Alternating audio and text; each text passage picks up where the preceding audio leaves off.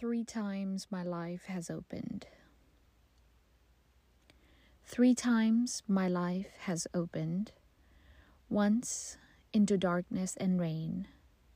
Once into what the body carries at all times within it, and starts to remember each time it enters the act of love.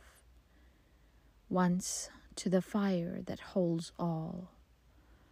These three were not different you will recognize what I'm saying, or you will not.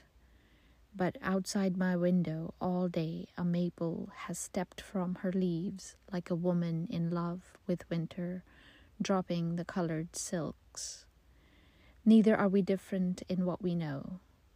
There is a door, it opens, then it is closed, but a slip of light stays, like a scrap of unreadable paper left on the floor or the one red leaf the snow releases in March.